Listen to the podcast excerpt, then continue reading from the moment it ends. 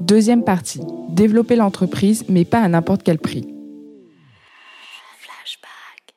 Tu parlais tout à l'heure d'un des éléments essentiels qui était l'expérience client.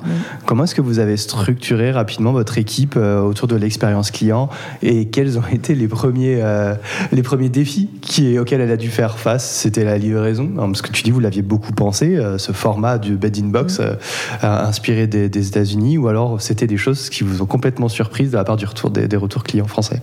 En fait, dès le départ, la première équipe qui a été staffée chez nous, pour laquelle on a recruté, c'est l'équipe euh, service client. Mhm. Ça a toujours été le cas historiquement. C'est toujours l'équipe qu'on a renforcée euh, en premier avec le développement du business. Euh, on a toujours eu à cœur d'avoir une équipe service client qui soit en interne, on dit souvent à la maison, au milieu du reste des équipes, mhm. parce qu'on pense que c'est vraiment là le cœur de la, de la valeur et de la qualité de relation qu'on construit avec euh, nos clients. C'est euh, vraiment le visage de Teddy Bear, surtout pour une entreprise comme nous qui est euh, en grande partie en ligne. Et c'est aussi, euh, en fait, euh, cette équipe service client, pour moi, elle a deux énormes vertus. Bah, D'abord, euh, s'assurer de la satisfaction des gens qui achètent nos produits et en amont, être capable de bien les conseiller, les renseigner de façon extrêmement professionnelle et objective. Une fois que les gens ont acheté, bah, pouvoir les accompagner, qui décident de garder ou non les produits, mais faire en sorte que l'expérience de bout en bout soit top. Euh, et moi, je souhaite que les clients qui nous rendent les produits euh, se disent jusqu'au bout, bon ben, le produit ne m'a pas plu, pas de chance, mais j'ai été hyper bien traitée, on s'est occupé de moi de façon euh, parfaite, j'ai été remboursée très rapidement, etc. Euh, l'équipe service client, elle a un rôle aussi de, remontée d'informations qui est extrêmement précieux euh, pour l'ensemble des équipes. C'est eux qui vont voir s'il y a un truc qui va pas sur le site. Quand on lance un nouveau produit, c'est eux les premiers qui ont les remontées des clients, donc qui nous permettent d'améliorer ce qu'on fait en, en, permanence. Et puis, moi, je suis persuadée que le fait de offrir une expérience client exceptionnelle, c'est un facteur de satisfaction et donc de bouche à oreille et de fidélité qui est euh, euh, extrêmement précieux. Donc on nous a souvent demandé euh, pourquoi on n'outsourçait pas notre service client, comme le font beaucoup d'entreprises. Mais pour nous, c'est un actif au même titre que, que la marque. Mmh. Ça fait vraiment partie de notre ADN. Voilà. Et euh, tu as employé un autre terme aussi tout à l'heure, tu parlais de, la notion de communauté. Vous essayez de fédérer vos clients et de les fidéliser. Et si je posais une question, là encore en mode question bête, on peut fidéliser euh, des clients qui ont acheté un matelas. Une fois qu'on l'a acheté, on ne revient plus forcément vers divers, si? Alors c'est assez contre-intuitif, mais effectivement, même sur des produits comme les nôtres, ben, on a la chance d'avoir euh, une proportion non négligeable de clients qui reviennent chez nous, soit pour acheter de nouveau un matelas, soit pour acheter d'autres euh, produits de, de, la gamme. Euh, depuis le début, on veille vraiment à être euh, très proche de nos clients. Donc ça peut se voir avec le nombre d'avis qu'on a sur le site. On en a quasiment 45 000, ce qui est absolument énorme. Et, et, si vous les regardez, c'est assez chouette parce que les gens prennent vraiment le temps de nous laisser des, des petits mots avec beaucoup d'émotions, beaucoup de vécu. Donc ça montre le lien très fort qu'ils ont construit euh, euh, avec nous. Et par ailleurs, euh, à plein de moments de la vie de Teddy Bear, on a eu à cœur d'impliquer nos clients dans le développement de nos produits de notre activité. Donc, par exemple, quand on a lancé notre oreiller il y a déjà plus de trois ans, enfin quatre ans maintenant, avant de le lancer, on avait envoyé 400 prototypes à des clients ou à des prospects qu'on avait recrutés sur les réseaux sociaux avec un questionnaire très précis. On leur offrait l'oreiller en échange, on leur demandait leur, euh, leur retour.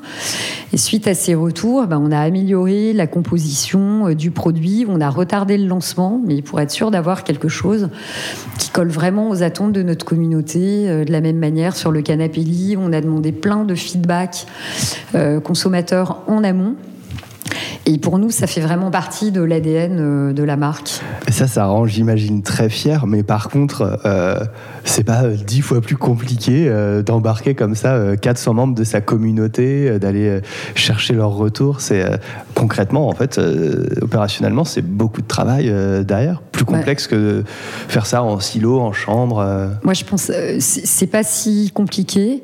Et si on veut construire une marque, il faut être prêt à être au contact de futurs clients, de ses consommateurs, ou sinon, je pense qu'il faut faire euh, complètement autre chose. Et au contraire, nous, on vit ça comme une vraie, comme une vraie richesse, en se disant, bah, on peut avoir euh, des idées de notre côté, même si on a essayé d'y mettre toute l'intelligence et le bon sens euh, possible. Mais il y a des choses qu'on a véritablement changées avec les retours de, de nos clients. Et au, contraire, c'est bien, ça nous remet en question. Est-ce qu'il y a un sujet ou une chose qui te paraissait intuitivement bonne et en fait l'étude, le test, vous ont fait dire ah non, nous on veut pas ça, nous consommateurs on ne veut pas ça. Euh, je pense c'est, alors je sais pas si ça répond directement à la question, mais par exemple quand on a développé euh, le canapé lit, mhm.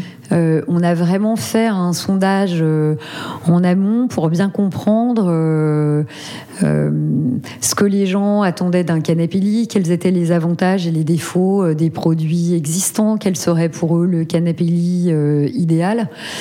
Et on a attendu d'avoir ces retours vraiment pour construire un, un, brief et développer ensuite le produit quasiment sur mesure en fonction des éléments qui nous paraissaient les plus pertinent, même si certains étaient un peu difficiles euh, à première vue à combiner entre eux. Tu as une chose en tête comme ça qui te vient euh, sur le canapé lit euh, précisément?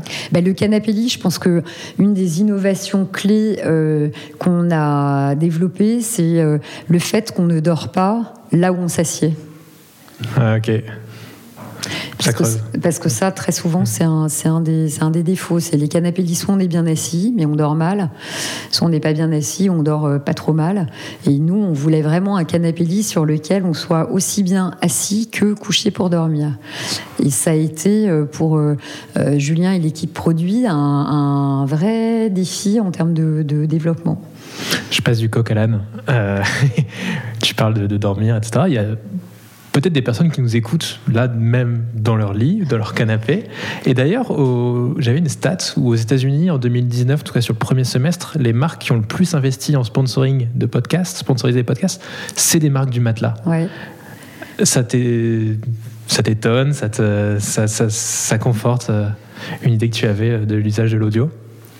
Je pense que c'est des marques qui ont senti aussi que c'était un type de contenu et des usages qui se développaient de, plus en plus euh, et qui se sont dit qu'il y avait une certaine affinité entre euh, euh, bah, cette habitude média et puis le contexte dans lequel on pouvait. tu peux raconter de belles histoires. On pouvait l'écouter. Vous avez testé?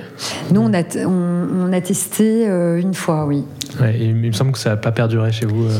Euh, non, mais aussi parce que on, essaye d'être assez focus dans nos investissements euh, et, si on fait quelque chose, on veut pouvoir le faire de façon pérenne et pour creuser un, sillon qui, tienne. et à ce moment-là, on avait d'autres priorités en termes de com, ce qui ne veut pas dire qu'on ne se reposera pas la question plus tard.